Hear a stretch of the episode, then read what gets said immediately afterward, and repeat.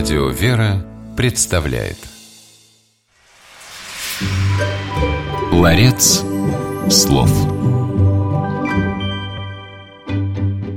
Канон Андрея Крицкого – одно из самых известных церковных произведений. Читается канон в храмах дважды в год, сначала по частям на первой неделе Великого Поста, затем полностью в среду вечером пятой недели. В каноне Андрея Крицкого много ярких образов, вот один из них.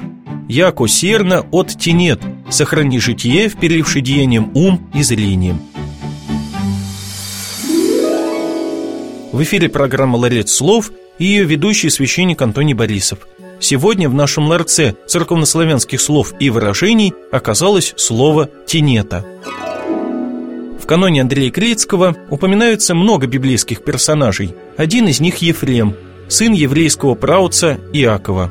По своему характеру Ефрем был бунтарем, такими же были и его потомки – они регулярно сопротивлялись воле Божией, а затем становились жертвой собственного упрямства. Упоминая Ефрема, Андрей Крицкий призывает слушателей канона не подражать этому библейскому герою. Ефрем в течение жизни имел репутацию хорошего охотника, но из-за горячего характера бывало сам попадал в расставленные ловушки – Андрей Крицкий сравнивает Ефрема с разбушевавшейся телицей, которая ломится на пролом, а потом говорит о душе христианина и призывает ее быть похожей на грациозную серну, которая легко обходит селки и сети, ловушки, расставленные охотником, то есть дьяволом. Их, эти ловушки, в церковнославянском языке называют тенетами –